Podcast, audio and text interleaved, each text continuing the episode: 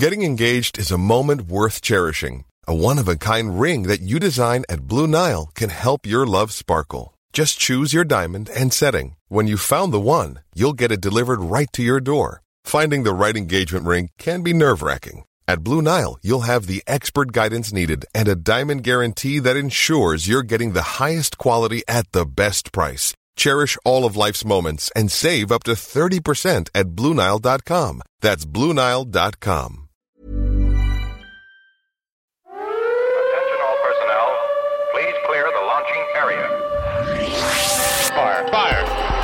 baby. I'll give it to you. That looks really good. Yes, it does. It's dead on. Okay, keep the chatter down in this room. Are you ready to begin? Yes, I'm all set, sir.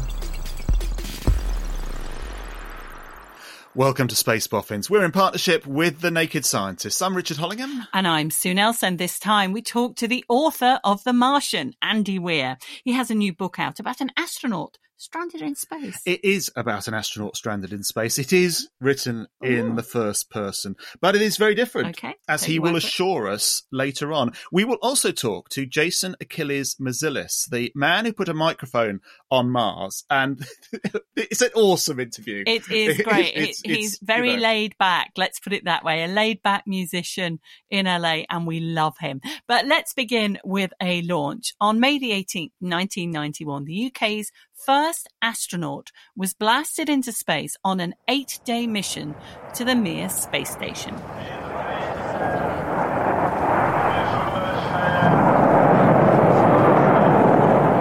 It's 30 years ago this month. Helen Sharman, welcome back to Space Boffins. Oh, thank you, Richard. It's always lovely to be with you on here. Now, there, there are striking parallels, I think, with today because your mission was initially privately funded and astronauts were selected through a competition, very similar to what's going on with SpaceX at the moment.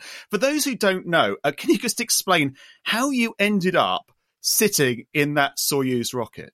Yes, it was very odd, and I suppose in, in many respects you might say it was sort of a bit ahead of its time in the in how it was organised. The UK did not have a space agency back in 1989, right? Um, in fact, hadn't had a space agency perhaps ever, as far as I, I, I can tell. And I was um, never expecting to be an astronaut. Those kind of things happen to people in America. They happen to Russians. I grew up in the 1960s, and British people didn't go into space. Cut a long story short, I was very happy in my job as a, an industrial scientist when I heard of a brand new opportunity. The idea was they wanted British people to apply to train in Star City with the cosmonauts and then to do experiments on board the Mir space station. Now, because the UK didn't have a space agency, it wasn't organising this. Um, the whole idea was that the Soviet Union, as it was then, was trying to open up politically as well as in many respects to the Western world. So the Soviet Space Agency had approached the French and the Germans and the Austrians and the British. And of course, the French and the Germans and the Austrians all said, oh, yes, we'd love to do this, um, and, and sort of got on board. The British, who were not supporting human spaceflight at all, whether or not we had a space agency then, but the British government said, oh, no, no, it's a very good idea. We think it's very, yes, we'd love to do this, but um, we can't do this because it's not part of our policy. We can't use taxpayer money to, um, to fund this. So a company was set up. I'll say supported in, in a loose way, if you like, in a sort of in, in a very background way by by the UK, by the government, but certainly not funded. And the company made an agreement with the Soviet Space Agency. The company then had to get funds to to make this thing happen. The idea was it would get funds by um, with sponsorship, and the company issued this what, what, I call it loosely an advert, I suppose, a job advert of basically astronaut wanted, no experience necessary. Apply here. That seems extraordinary, isn't it? Absolutely. I mean, does that still seem extraordinary? It, it seems a, a peculiar journey, doesn't it? Particularly as the, the UK was adamant it didn't do astronauts at that point. Wasn't it the British, the British National Space Centre? It- it- well, well, it- Was yes, barely that, But I even think. then, that was mostly robotic spacecraft. Mm. It, it wasn't at all no no humans allowed. Oh, absolutely. we had apart from building it. but we'd, we'd had a few astronauts um, or who, pe- people, military people, training with NASA in the 1980s, and one of them would have become the first British astronaut had it not been for the Challenger accident. When, when that happened, NASA told all of its foreign trainees to basically go home until they sorted out their their safety. And then in that intervening time, while that safety was being sorted out, but before the next space, space shuttle mission happened, the British government had decided, no, no, we're not going to support human spaceflight anymore. Far too long term um, returns on your investment. We're going to do the, um, the, the robotic stuff and also all that Earth observation stuff how much of a diplomatic element was there here? Because it's the dying days of the Soviet Union, 1991, and this agreement, an increasing agreement between Margaret Thatcher and, and Soviet leader Mikhail Gorbachev.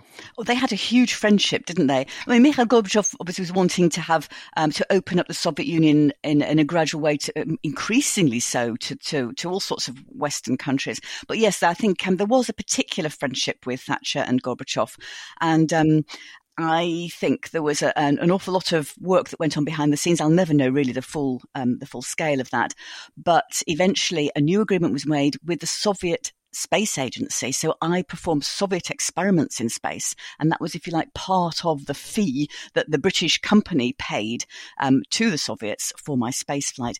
And then later on in space, once I docked onto the space station, um, I got a very unexpected phone call from the Kremlin and President wow. I, I, I, mean, had I known it was happening, honestly, I would have prepared something wonderfully esoteric to say, and uh, it would have been, uh, I'd have felt much more comfortable in some respects, but it was very informal and it was lovely. And Gorbachev was in the Kremlin. He had his hot telephone um, with his hotline pretty, pretty much to the space station, and uh, mission control just basically said, um, um, okay, so um, congratulations on your docking. Um, just to let you know, we've, uh, we've got somebody on the line from the Kremlin who would like to have a word and Gorbachev just had a chat. You know, it was lovely. It was so informal. Um, I think I managed to blurt out something in Russian, of course, about um, about isn't this wonderful? About how we can do these great things when countries collaborate, and it's great for the science as well. And that's how science ultimately progresses in terms of all this collaboration.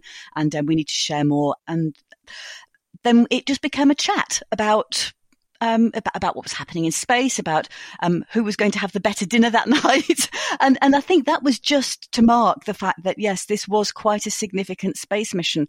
You know, it made me realise it it was more it, more than just little old me going into space, um, and it was more than just the first person from a particular nation. This was the first Britain, and that was politically important at the time. And and I think what's so important as well is is this is that Project Juno is starting, you know, finally to be put into historical context as well in terms of, you know, not just was there the first British woman, but also, you know, one of the, the, the politics involved. And you, you were one of the very few women at that time to fly in a Soviet spacecraft as well. Plus, rather like what they're planning today, it, it now feels prescient and ahead of its time. And you had a huge amount of training. I mean, you mentioned there, you know, your conversation was in Russian, so you learnt Russian, but you, you spent 18 months training, which you know is far more than some people with their sort of space tourism plans sort of today. Uh, and one of your tutors was Alexei Leonov, first man to walk in space, who um, I've had the pleasure to meet at the Science Museum. I think you were there, uh, uh, possibly there as well. I think for the cosmonaut uh, exhibition of. I mean, that's a wonderful experience. I mean, how do you look back on on that now? You're right. It was an amazing experience. And uh, yeah, Alexei Leonov, as well as many others, actually. Of course, Alexei, we know because he's exuberant and this great personality. Um, but many of them, you know, in their own ways, um, just, just absolutely amazing people to, to work with. 18 months training is not long in terms of general spaceflight training. So if you get recruited as a um, as a career astronaut, you'll go through background general training first before you're flight assigned. Um, but if you like, I was already mission assigned. This was a very specific mission. So the training could be, say, reduced to 18 months, but nonetheless, yes, this wasn't a kind of, I wasn't going up as a kind of, um, just, just a, a passenger, if you see what I mean. This, what I had to understand about the spacecraft because even more so than nowadays on Soyuz, you know, we did a manual docking, for instance. I had to participate in that. This wasn't something that the commander could do on his own. He needed all all the occupants, so both the engineer and myself as, as researcher, we had to take part in the operations of that spacecraft during all sorts of different um, different manoeuvres, say, including something like a manual docking.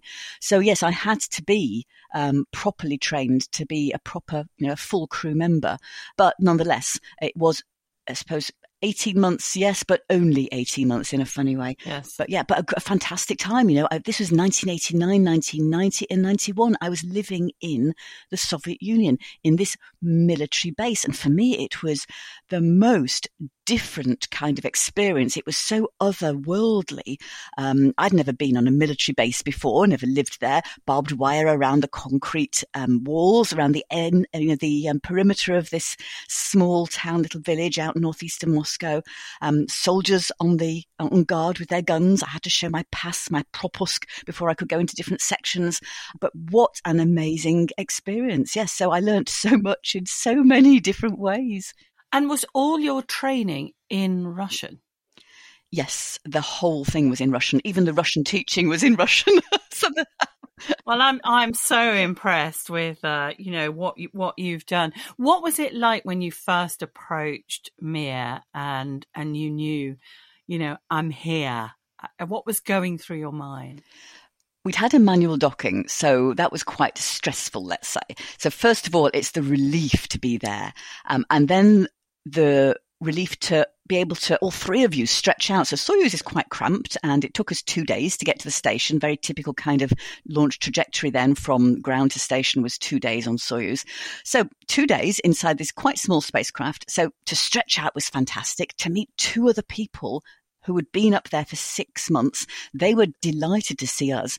And when you think back to Mir and its communications with the ground, you know, those two people who'd been on board this space station for six months with the only means of communication with the ground being the radio. There was no email then, right? There was no internet.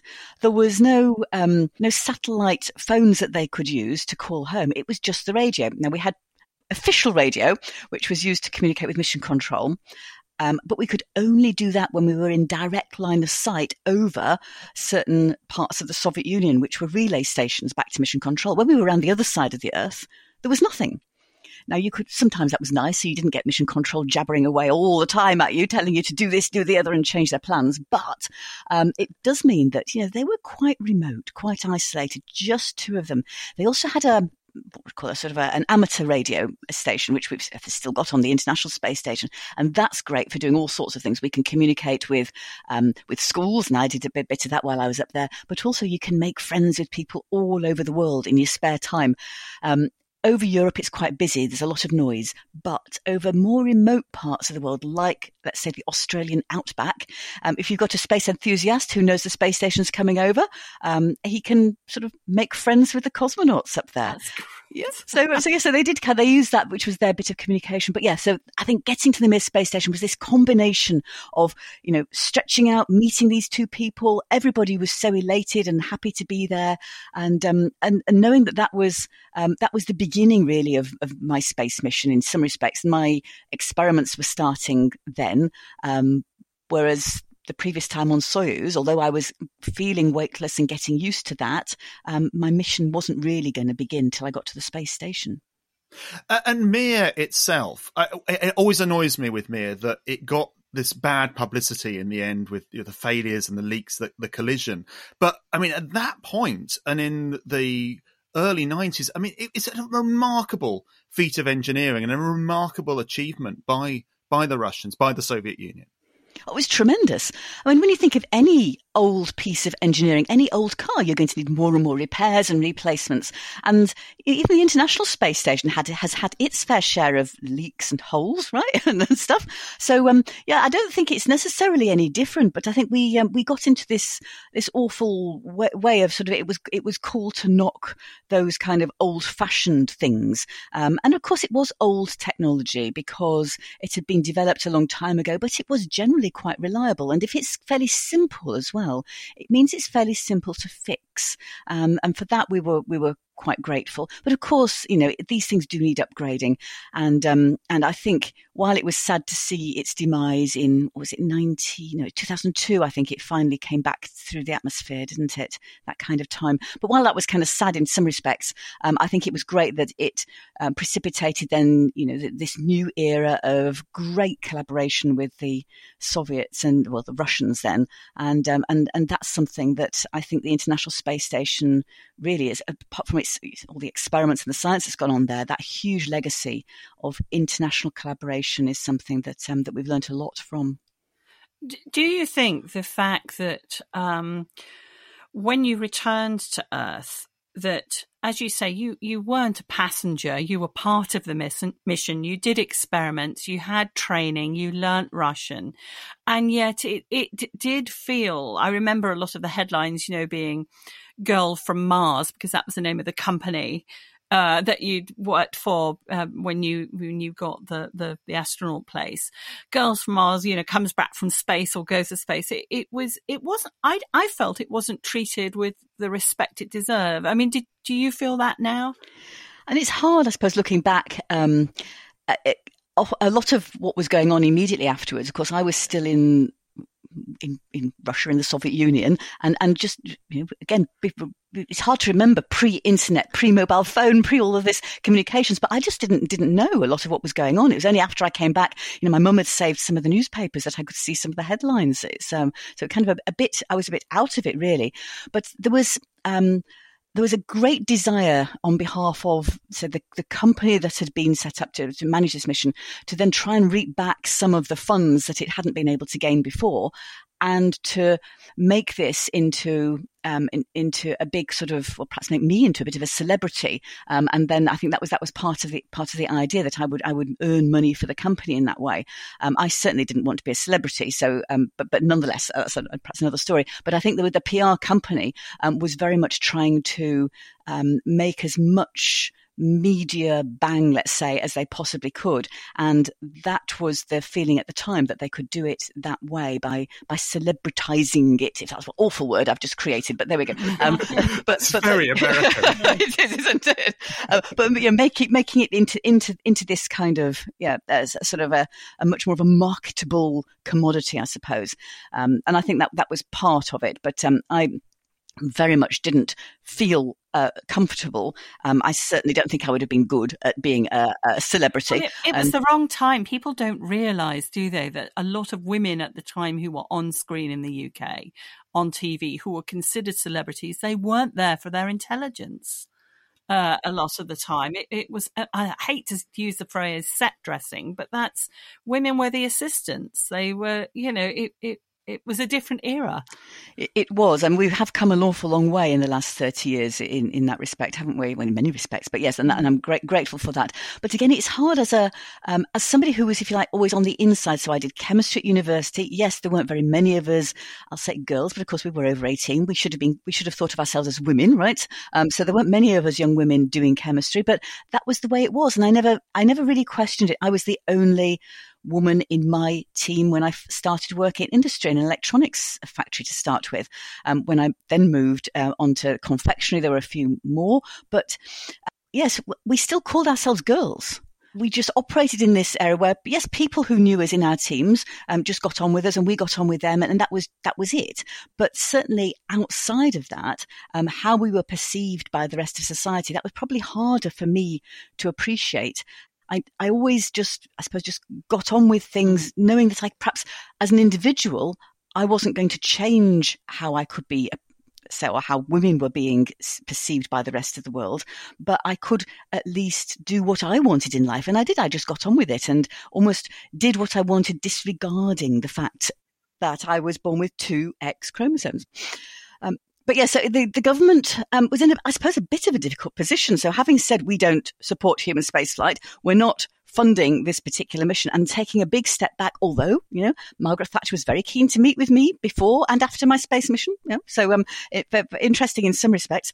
Um, the, the Department for Education, though, um, was very good. So I'd had um, a meeting with John Major, who had just become Prime Minister just before my space flight.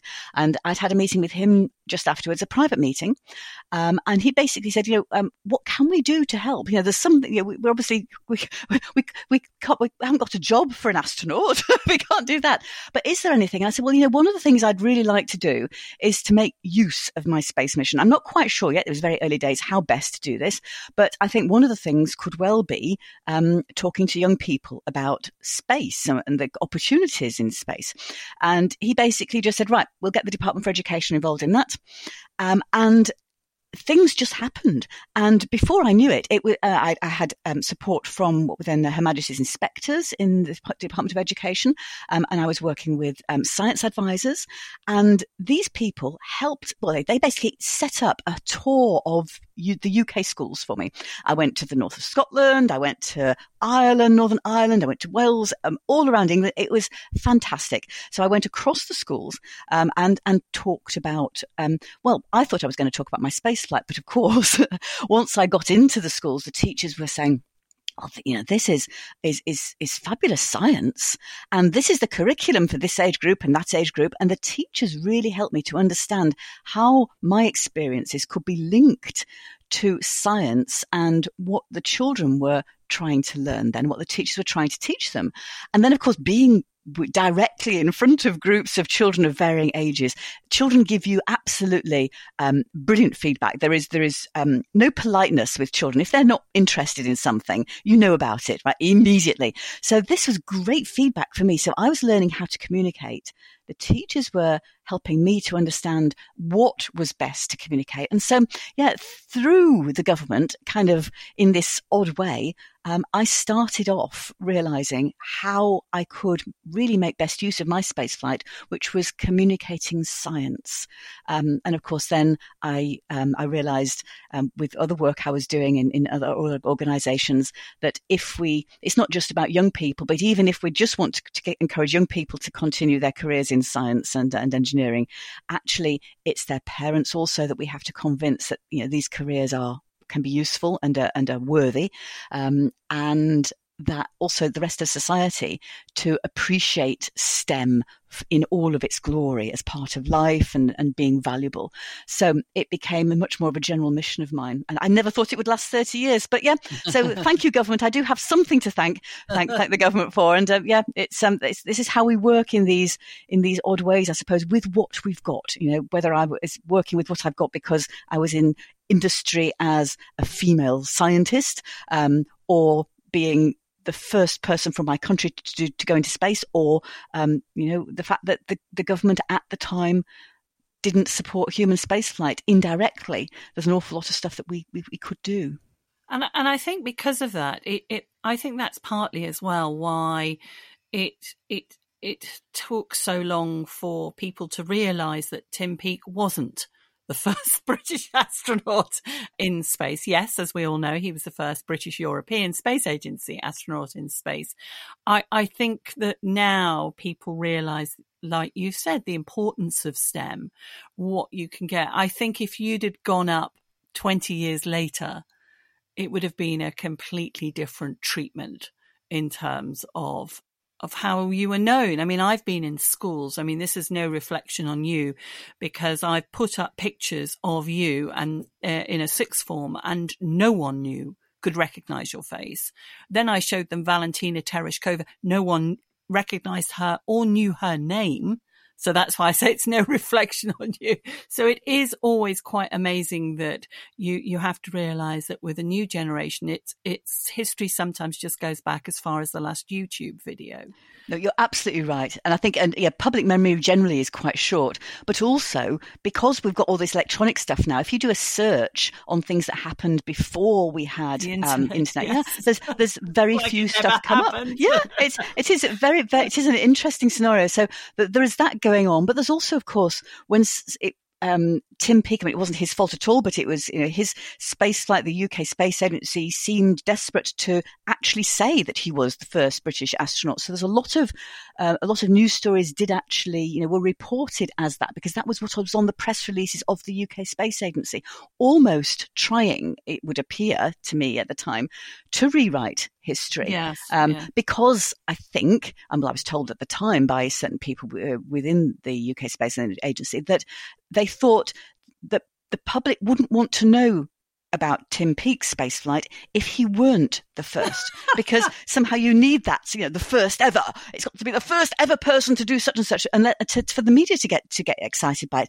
And of course, we were all going to be interested in Tim's flight because it was for lots and lots of reasons. We we we we, we were going to be behind Tim anyway, and of course, we were in the end, and, and, and lovely. But um, yeah, there was um, there's, there's a lot of different reasons I think why I suppose my mission itself was not reported um, in, in, in later times. But I think, yeah, um, why it's not known now. But but I have no um no no big gripe, I suppose. I mean, the, the, they say I completely understand what's going on, and if, if you're young, you, you, you, like you say, you hear about the latest YouTube video. That's where it is. I sort of love the way Tim Peake. Um, it's a bit like Andy Murray. Whenever somebody interviews Andy Murray, and they seem to forget when they're talking about championships that, like the, the Serena Williams might have won them first, or the women might have, and he always corrects them. Goes Serena, and Serena. and I like the way Tim Peake at the time as well. And I've been in news conference where he's always gone after Helen Sharman, after, after Helen yeah, t- Tim Tim's been great, and I think he was quite embarrassed by it all. And it certainly wasn't his fault at all.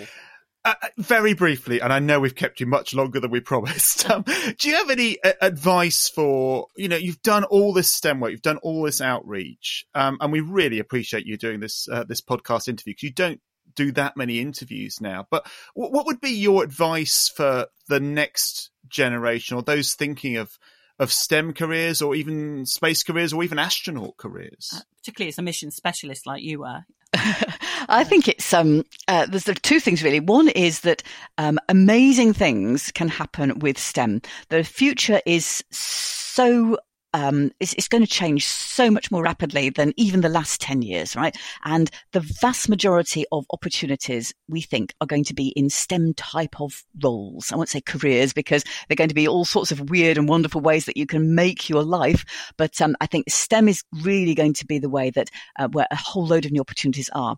I think the other thing is that um, that with STEM, we can solve some huge issues. Um, global warming will not be solved without STEM. We know how, um, I mean, I think STEM itself and science has got a really good press in terms of vaccines right now. Um, and the pandemic, although it's been horrible in so many ways, I think science does have um, some, you know, we've got a good news story here and people young people have really appreciated that. Um, we've suddenly discovered that things like mathematical modeling of biological systems, who had ever really heard of that out in the big wide world of people who aren't mathematical modelers. But now we know that those kind of jobs, careers exist.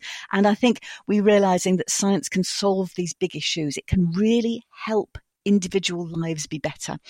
Um, and say it's about those future jobs as well. So amazing opportunities can happen when you don't expect it with STEM subjects, but we can solve all these wonderful things in the process. So yeah, it's just um, a, a, the future's bright with science. Fabulous. Helen Sharman, thank you so much for joining us on the Space Boffins podcast. Sadly, last month saw the death of Gemini 10 and Apollo 11 command module pilot Mike Collins, one of the most articulate of that generation of astronauts.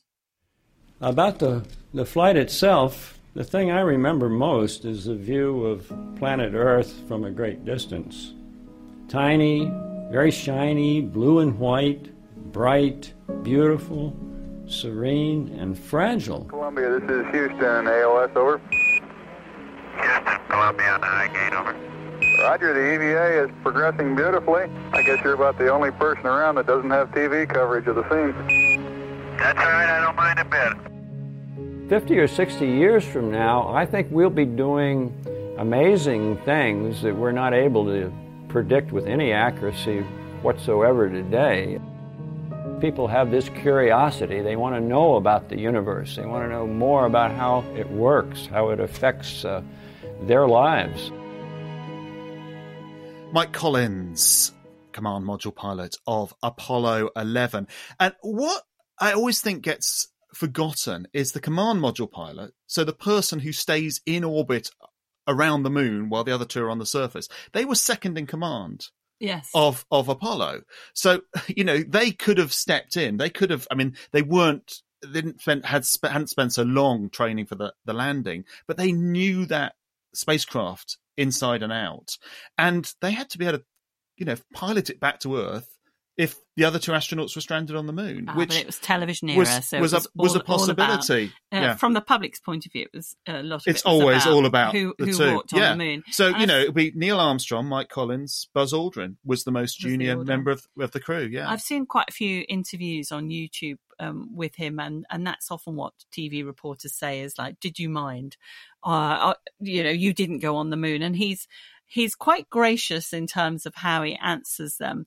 But uh, or were you lonely on the far side of the moon? That's the other question, and he he never, you know, he he wasn't, and he was witty as people who've um, shared lovely reminiscence with him um, since his death. He was an intelligent, smart, humble, witty man. Yeah, and his book "Carrying the Fire," which was written in 1974, is one of the absolute best of the astronaut biography autobiographies, Yeah, particularly from a- from from that era. I would put that and Al Mike- Worden's And Mike Malone's.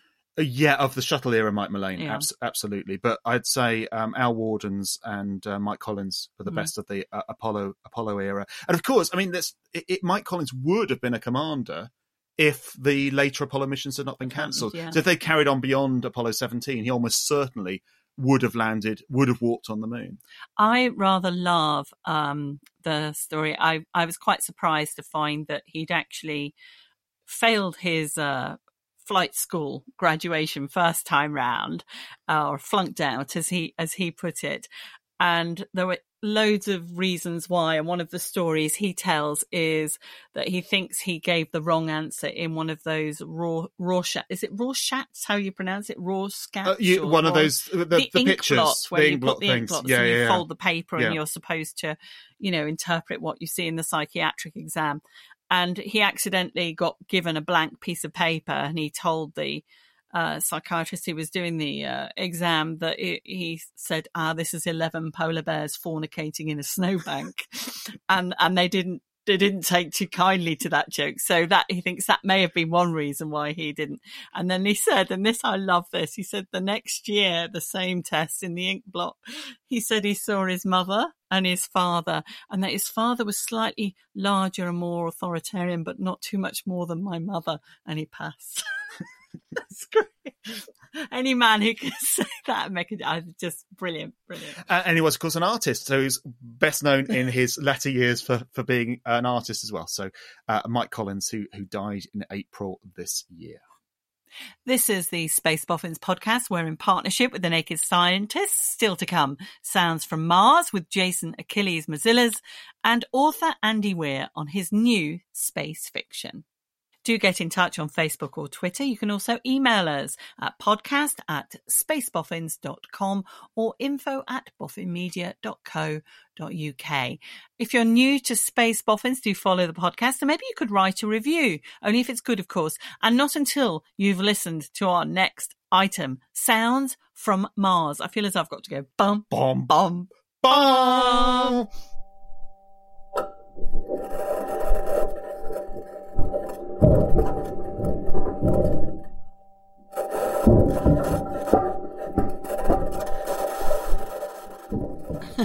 That's what perseverance sounds like as it's driving around Mars.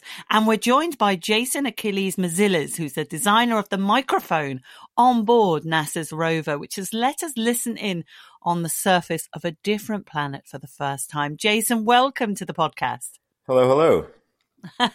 How did you get involved uh, in this? You're a musician, you're in LA, and now all of a sudden you're working with NASA. Did it? Real quick, did I understand Andy Weir is going to be part of the same podcast that I'm on with Yeah, you guys? yeah, yeah, yeah, yeah. That's Yeah. amazing. we have all the star. We have all the stars Yeah, of this podcast. Yeah. It's not. This is not just shambolically thrown together. in although fact- it sometimes does sound that In way. In fact, Jason, he's second billing. You're Yeah, first. you're first. Billing. You're Yeah. I got I got a buddy back home who's going to be so mad about this.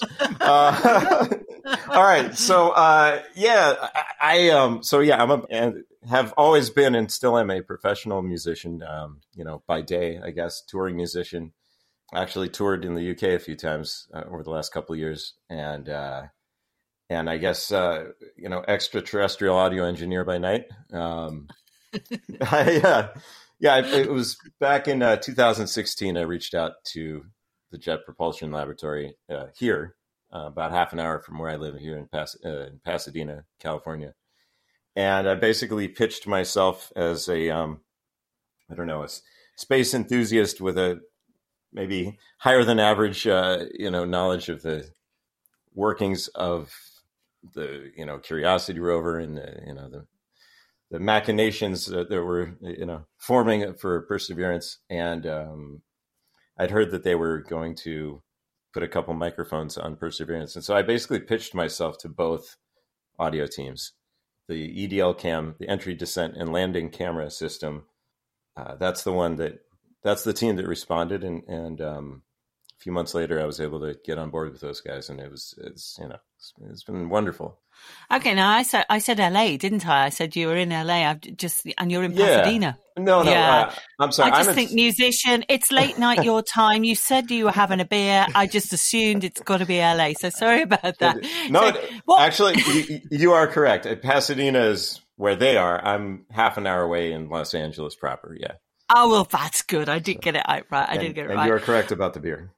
Yeah, yeah. Well, it's morning for us, so uh, we're just coffee, coffee o'clock, uh, uh, caffeine city or whatever. I but it's- had too much. haven't You, I? you got, you got a bit high. You got, this has got a bit over. You got I a bit think England, now. England, England rules by noon. You're as- on a Friday. It's open season.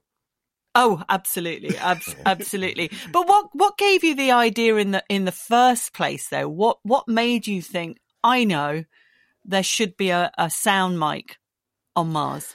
Well, it was a it was an idea that I had had independently. Uh, talking with a friend of mine who worked at JPL, um, we were just having one of our sort of coffee beer nights together, and um, it it actually came from wanting to externally visualize the like that sky crane maneuver, that crazy for people that are familiar, you know, the the lander comes down and and then the uh, it comes down on rockets retro, you know. Uh, propulsively, I guess is the word.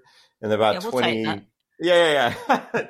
and then about, uh, it was, I think 20 meters from the surface, it goes into a hover and lowers the main rover chassis down on, on ropes on like a chain sort of system and then detaches and flies off. It's this incredible thing that we've only ever seen, you know, with, uh, computer simulations. That's how Curiosity landed. That's how Perseverance landed. And so I was thinking that it would be really cool if we could visualize this and sh- and show this to people by like essentially you know throwing GoPros off the side as it was you know completing this final landing sequence. And um, that, idea actually has now get, gotten funded for a different development. But at the time my buddy was like yeah you know that's probably they're not going to go for that. And uh, but then i was thinking well you know audio's I, I just started thinking about audio and like well that's a natural component of video systems and you know there's an atmosphere on mars kind of. Uh, you know what how hard could that be you know has, has that been tried before? And so And, and the answer is it has been tried before, hasn't it? yeah and that's that's what we discovered. And so basically yeah that the next number of months was reading all about that learning about the you know the planetary society and their involvement. And carl sagan's you know first um, encouragement of that idea back in the think it was mid or i think it was around 1996 it was just a year or two before he passed away. He wrote a letter to nasa kind of encouraging you know this audio capture and that it would be you know something that w- would do what it has done now you know get kind of stir everybody's imagination Now, because of the less than successful track record of, of getting microphones on, on Mars in, in the past, how did you decide to sort of test it, bearing in mind you're a musician and not a, a space scientist? The long story short is eventually we ended up not doing a custom design, but ended up having to select an off the shelf component instead because of basically funding reasons. You know, there was no money set aside for this microphone. This was really um, our supervisor, David Gruel at NASA, and a, a, few other individuals that really spearheaded this thing, despite not really having, you know, the, the budget set aside for it. They really wanted this audio component, which was amazing. And so there was very limited testing done. uh, virtually everything we've understood about this prior to landing was theoretical. At one point, they put the capsule inside a vacuum chamber, and they backfilled it with you know Mars atmospheric uh, chemical properties, you know, and it worked. So they were like, "All right, it works." but that was, to my understanding, at least, and I don't want to speak out of turn, but I'm not aware that there was much else done in the way of actually testing the mic. It, it sounds like they just sort of bought one off the shelf at Walmart. so, or I'm assuming it was a good quality microphone. Only weighed was it just over 100 grams, so it's tiny. It's probably good you don't make that assumption, but you are correct. it, it, it, was a good one. It's made by a company called DPA. Um, it's actually the microphone I'm speaking to you now on. Oh, cool. So basically, I ran these tests in, in my, my engineer's backyard in Reseda we figured look, the rover's in an ambient desert-like environment, and pretty much all of Reseda is a desert-like environment. So uh, we just set up in his backyard, and we pulled some full-range speakers out there. We set up this microphone I'm talking with you now, and then we um, I borrowed another one from DPA, and we set that as a control mic, and then we basically built a sort of a couple square feet siding or of a metal chassis that we I had some CAD drawings of where of the mounting structure of the microphone. So we we placed it in accordance with how it would be on the rover, with similarly reflective metal surfaces, and then acoustically mapped the difference in the way the sound was tweaked through our you know mounted microphone versus the control one. And um, it, it, looks real goofy, but it actually was scientifically sound, and, and we got some pretty good results. Excellent. If you have any pictures you can share with us, that would be great because we can. Uh, I do, can, yeah. Uh, I can put them on our Facebook page and Twitter just to show people. That would be lovely. Well, it's it's if they're going to see it, all, all the disclaimer is you're going to see one of them. It's a handicap parking sign. we we found it in the alley behind this guy's house. We needed a big piece of sheet metal, you know, that was you know, solid enough. And somebody dumped this handicap sign. So that's, you'll see that in there. This is very much like The Martian. This is it very is. much improvised. There's no poop potatoes, I promise. um, uh, let's let's play another um, clip from uh, the recordings you actually made from from Mars.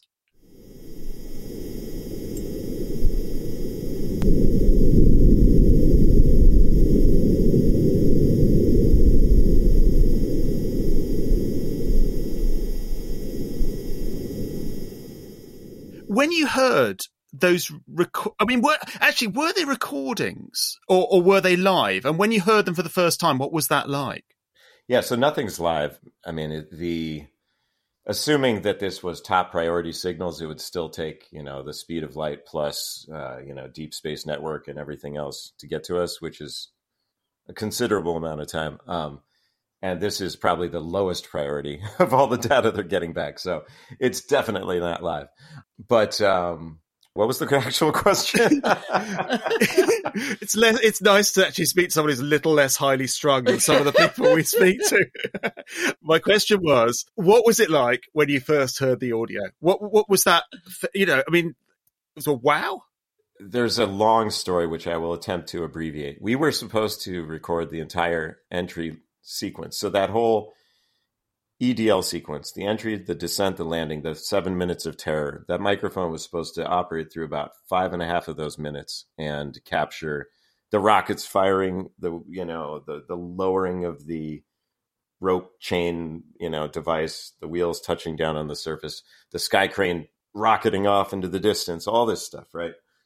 And um, by the end of the first day, it was relatively uh, known that we that audio was lost. There was basically a problem between the uh, the digitizer and the software, things not talking to each other.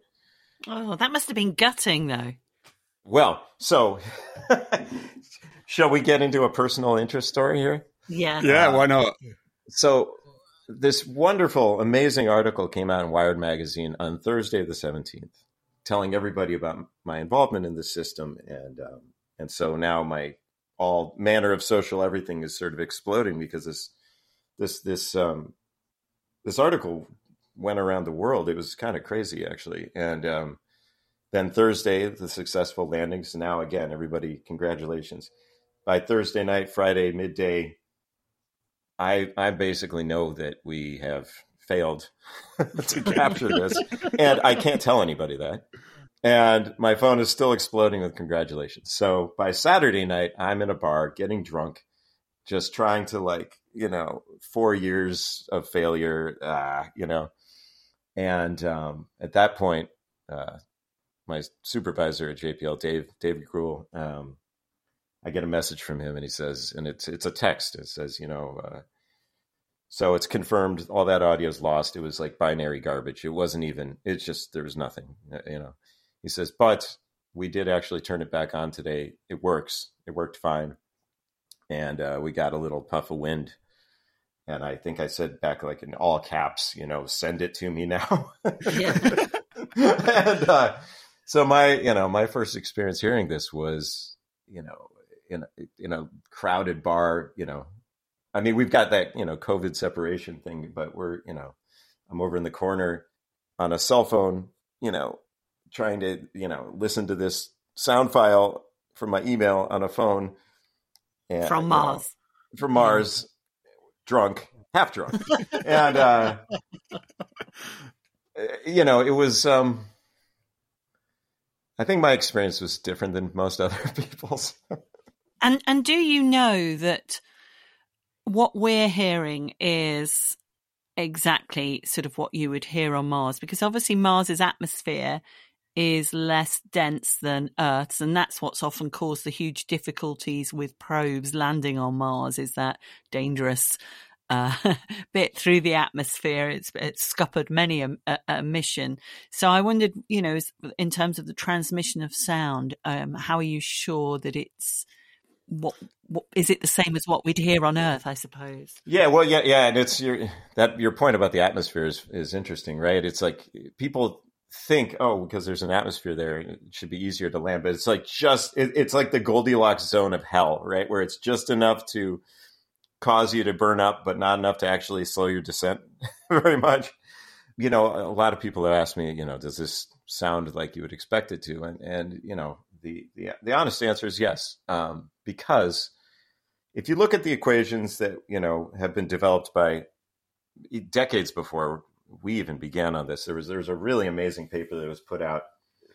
So sound falls off very quickly with distance, uh, especially the higher frequencies on Mars. But the thing is, everything we're hearing is very close. So it's actually not getting attenuated much because it's not traveling through much atmosphere, you know. So a lot of people are surprised by the clarity of this sound. And if you look at the charts and you're not an audio specialist, you would see this big curve that sort of ramps down in the middle of this chart, and you think, oh, we're losing all this high end. But as an audio engineer, you know that most of the frequencies that lie above that are, are like really high detail level stuff. Before we finish, um, what's next for you? What, what's the next plan apart from the, the immediate future, where you really clearly need to get some have, have a- finish your beer and have a sleep? Sleep, sleep is entirely overrated. it's it's interesting actually that I'm talking to you guys because I, you know, one of- one of the things that I, you know, there was the unfortunate delay of the ExoMars rover, what to the next uh, launch window was about was that 22 years from now, right? Uh, two years from when it was meant to launch, so Yeah, yeah. eighteen months. But I probably. was No, yeah. I was sort of hoping that might be, you know, tragedy into triumph again, maybe an opportunity to sneak a microphone on board that. That would be lovely just because, you know, rides to Mars don't happen very often, right? And it would be great to try some different you know technological micro mic configurations and see how they compare to the way this one's been working. You know, but uh, yeah, that camera idea that we sort of touched on earlier, that's now in October of this last year, we got a, a, a grant funding from NASA to to develop that, and so we're going to be doing a test, a suborbital suborbital flight test launch in uh, probably August this year with a company called Masten Space Systems here in Mojave, California, out in the desert here. Yes, so it's it's actually really exciting. I, I now I'm a principal investigator, you know, uh, for a, a new mission, and that's fab. Isn't that fantastic? it's kind of nuts, yeah. you know. I mean, you know, four years ago, I, I, wasn't, I didn't even have my toes in in, in the water, and and uh, and now I'm fortunate enough to have my own mission. It's being supported by this wonderful company called uh, Honeybee Robotics here in um, also in the Pasadena area, and uh, Ecliptic Enterprises Corporation, who's they they've been sending cameras to space for decades, you know and Arizona State University. It's this great collaboration, and um, actually, just this week we've been getting everything rolling on it. So it's really, uh, I don't know, it's thrilling. I don't know. so basically, it's uh, you know the, the, this sort of selfie cam for rocket landings is what we're hoping to build and send to probably the moon first, and then eventually to Mars. Jason Achilles Marzillas. That was such fun, wasn't it? Talking to him. That was great. And we, we talked about him being a musician and we'll be playing one of his tracks at the end of the podcast. If that wasn't enough, we have another epic guest. Andy Weir, author of The Martian and Artemis. His new book is called Project Hail Mary. He describes himself in his biography as a lifelong space nerd. So I began by asking him how important it was to make the science in his science fiction accurate? Well, I mean, it's important to me. Uh, it's not necessarily important to the universe, but to me, I really, I really want my science to be scientifically accurate. So, I mean, sometimes there'll be a suspension of disbelief part, like a MacGuffin, and I'm like, okay, well, here's the MacGuffin, or here's the thing that I'm just making up in terms of physics, but I want everything else to be accurate. So for for this book, for Project Hail Mary, it's this concept of a cell membrane that can contain neutrinos, which is sufficiently low level that uh, most people either don't understand it or certainly don't care. And that's the only made up physics in Project Hail Mary. Again, in your biography, you know, it talks about you being a you know loving space history. And i was I, I, was very taken with before you get to the words in your new book that you've got a diagram of this spacecraft and it has this centrifuge mode where the two parts of the of the spacecraft spin around each other effectively. I mean that was something trialed in in the gemini program. So again it's sort of rooted in reality. Were you excited to kind of realize that that idea Oh yeah, for me, uh, research is my favorite part of writing. I mean, I like it a lot more than writing. I wish I could just do the research and then present my findings, and people give me millions of dollars. But it doesn't work that way. So that ship, it's not much of a spoiler. The name of the ship is the Hail Mary, and yeah, designing that ship was awesome because I was like, "Ooh, cool! I get to design a spaceship." You know, for my story, and it has these very specific goals, objectives, and okay, each thing led to the next thing. Like it needs to have a centrifuge because it's got a fully functional laboratory aboard, and they didn't want to have to invent like lab equipment that could all work in zero G. They would rather use well tested, reliable lab equipment that's been made in the industry forever, but it does rely on being in one G of gravity. So it's safer and easier to make the ship have a centrifuge mode and then use a bunch of uh, well tested lab equipment than it is to invent all the different pieces of lab equipment for the ship. And just stuff like that led me to each new conclusion on what the ship would have to be like. Also, since uh, one fun thing is since the ship is traveling at you know uh, speeds cl- approaching the speed of light, um, you know, interstellar space, the the area of of the universe between stars, is really sparse. It's almost a perfect vacuum, but not quite. There's about one hydrogen atom every cubic meter or something like that. That might not seem like much, but when you're going almost the speed of light, those add up and actually uh, it would create a small amount of drag on the ship so you have to design this interstellar spaceship to have a good uh, amount of like streamlining that's really interesting. So that would mean really something like the Starship Enterprise or the sorts of starships you get in. Well, I mean, I was thinking something like uh, Battlestar Galactica or Star Wars. They're wrong then. Well, no. I mean, Star Wars ships don't go anywhere near light speed until they go into hyperspace, and that's like a totally different thing. So they're never encountering the. Yeah, I guess they kind of just hang around, don't they? Yeah. yeah. And then in Star Trek, the Enterprise and other starships of the Federation have navigational shields, so that deals with everything, such that, I mean, they could crash into like asteroids and everything. It doesn't hurt the ship. So, I mean, I know you're, I know you're trying to, you know, do me a solid here by saying I'm more accurate than those other shows, but inaccurate fun is not fun. So you got to go for the full, you got to delve into the whole setting and genre, you know. But that is really interesting, isn't it? That if you're going to fly, if you're not going to have something like a, a warp drive or something that you know, within the, the, boundaries between possible and impossible.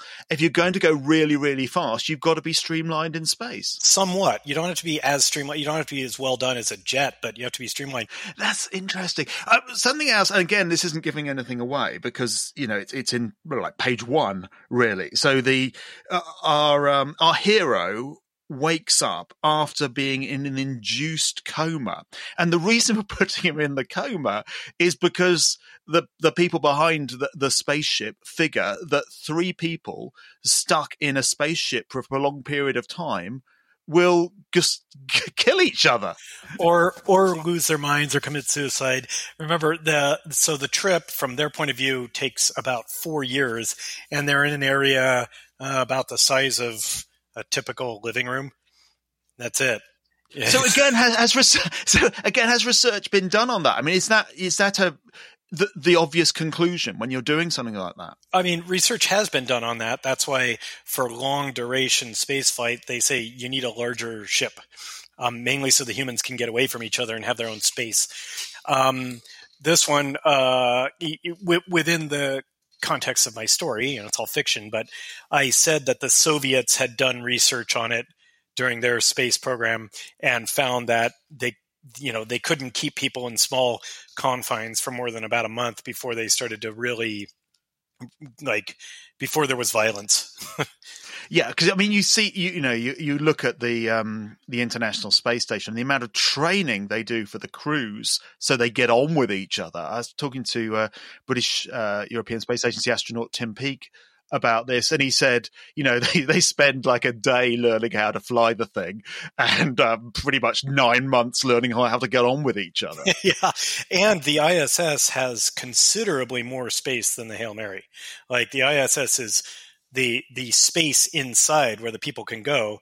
I mean, there's I think right now there's eight people as of the time we're recording this. There are eight people on ISS. It's a new record, eight or nine, something like that. But normally it's between three and six people, and there's enough space for each person to kind of have their own little area. You know, you know, this person's going to go over there and do their exercise on the treadmill for a little bit, and while another person is in a different uh, a different module doing some experiments, they can they can have their own space and be away from the other people, which is incredibly important for human interaction. Now you've done all this research for, for these three books now, The Martian Artemis and and Hail Mary, which I mean, again, it's not giving anything away to say it's a it's an interstellar spaceship going an awful long way away from from Earth. Has this led you to sort of be able to predict what is going to happen in, in, in, human space fight. I mean, and, you know, again, Artemis. I mean, or has it made you think, "Oh, this is awful. I don't want to go into space." Well, I've never wanted to go into space. Uh, one of the most frequently asked questions I get is, "Hey, if Elon Musk said, hey, you can have a trip on my spaceship or whatever, if if I could, if you could go into space, would you?" And I'm like, "No, I don't even like getting on planes. I do it because I have to, but I have to take a bunch bunch of pills just to be able to handle it. I I would ne- I'm I'm an earthbound misfit. I am very scared of ordinary flying, let alone space travel, I would say thank you. I really appreciate the offer, but no thanks. And what about the future of, of space exploration? I mean, even though you don't personally want to be part of it, I'm I'm absolutely with you there. The big the big turning point will be someday our technology or energy systems or whatever, one way or another, we are going to have all the pieces in place to be able to make a booster that can put humans into low Earth orbit and turn a profit at a price that middle class people can afford to buy a ticket. So if you could, if people could go into space for like ten thousand bucks, they would. Like you would now have a trillion dollar space industry. So at some point, the technology that we have is going to drive that price down low enough, and then from that point on, it's going to be a trillion dollar industry. And and then comes you know expansion. Like okay if it's fairly cheap to get into orbit then it's still expensive but less expensive to go to the moon. We can build a city on the moon. We can have tourism on the moon and and so on. So i do think it's inevitable. The only question is like when? Will it be during our lifetime? Eh i bet you there will be humans walking around on the moon before i die hopefully. But uh, i don't think there will be a city you were talking about you know the dystopian science fiction i'm absolutely with you on that and the sort of you know writing that you do i mean it's it's great. It just they're absolute page turners. And i think it's not just because you're optimistic but i think it's because of that humor. And, and do you think you'll you'll help to kickstart a, a new type of science fiction that's not so focused on this this humorless dystopia but something a bit more optimistic and kind of you know humans are funny. There's been a lot of funny stuff in the last year however gruesome and awful it's been I don't know. You know, after The Martian came out, I thought, oh, great. Since it was so popular, a bunch of other people are now going to start writing, you know, hard sci fi, scientifically accurate sci fi. And then I'll get to read it. It's my favorite type of sci fi. So now I'll get to read it. Yay. But nobody did. And uh, I mean, The Expanse. That's pretty much it. Me and The Expanse series are kind of the only hard sci fi out there. Well, there's the Calculating Stars, the Lady Astronaut series with Mary Robinette Kowal. Okay, there's some, but it didn't like suddenly permeate the market like I'd hoped it would. So I guess the bad news is I I don't get to read that much of that cool stuff. The good news is I have a niche now that I apparently own because no one else wants to come in. But you'd like the competition, would you? I'd like the competition because I'd like to be able to read those books. And ultimately, then, uh, uh are you you optimistic about about human endeavor that it will follow the sort of path that you well, kind of hope, hopefully not what happens at the beginning of um, Project Hail Mary, but you know, but you know, ultimately a fairly optimistic future. Yeah, I, I, really do. I mean, Project Hail Mary is the most speculative of my, of my books, right? I mean, The Martian is really rooted in real science. Artemis is there, but it's further in the future and it's a little bit less rooted. Project Hail Mary it, it involves like you know an alien microbe right off the bat and so it's getting super speculative. But ignoring that yeah i do think that that's kind of the trajectory humanity will take. Earth is going to keep getting more awesome.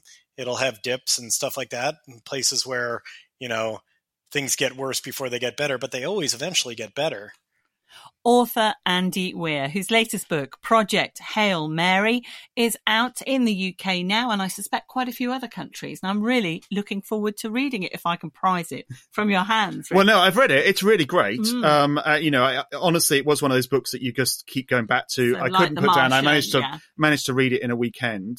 Um, and I loved it. And I think the first person, and actually you have other characters in there as well, which I can't can't give things away, but it was it was great. If I was going to be critical, I think sometimes the, the amount of science does get you down. I think his need to explain the science behind things sometimes I just felt just get on with the story. Don't explain the science. I don't care.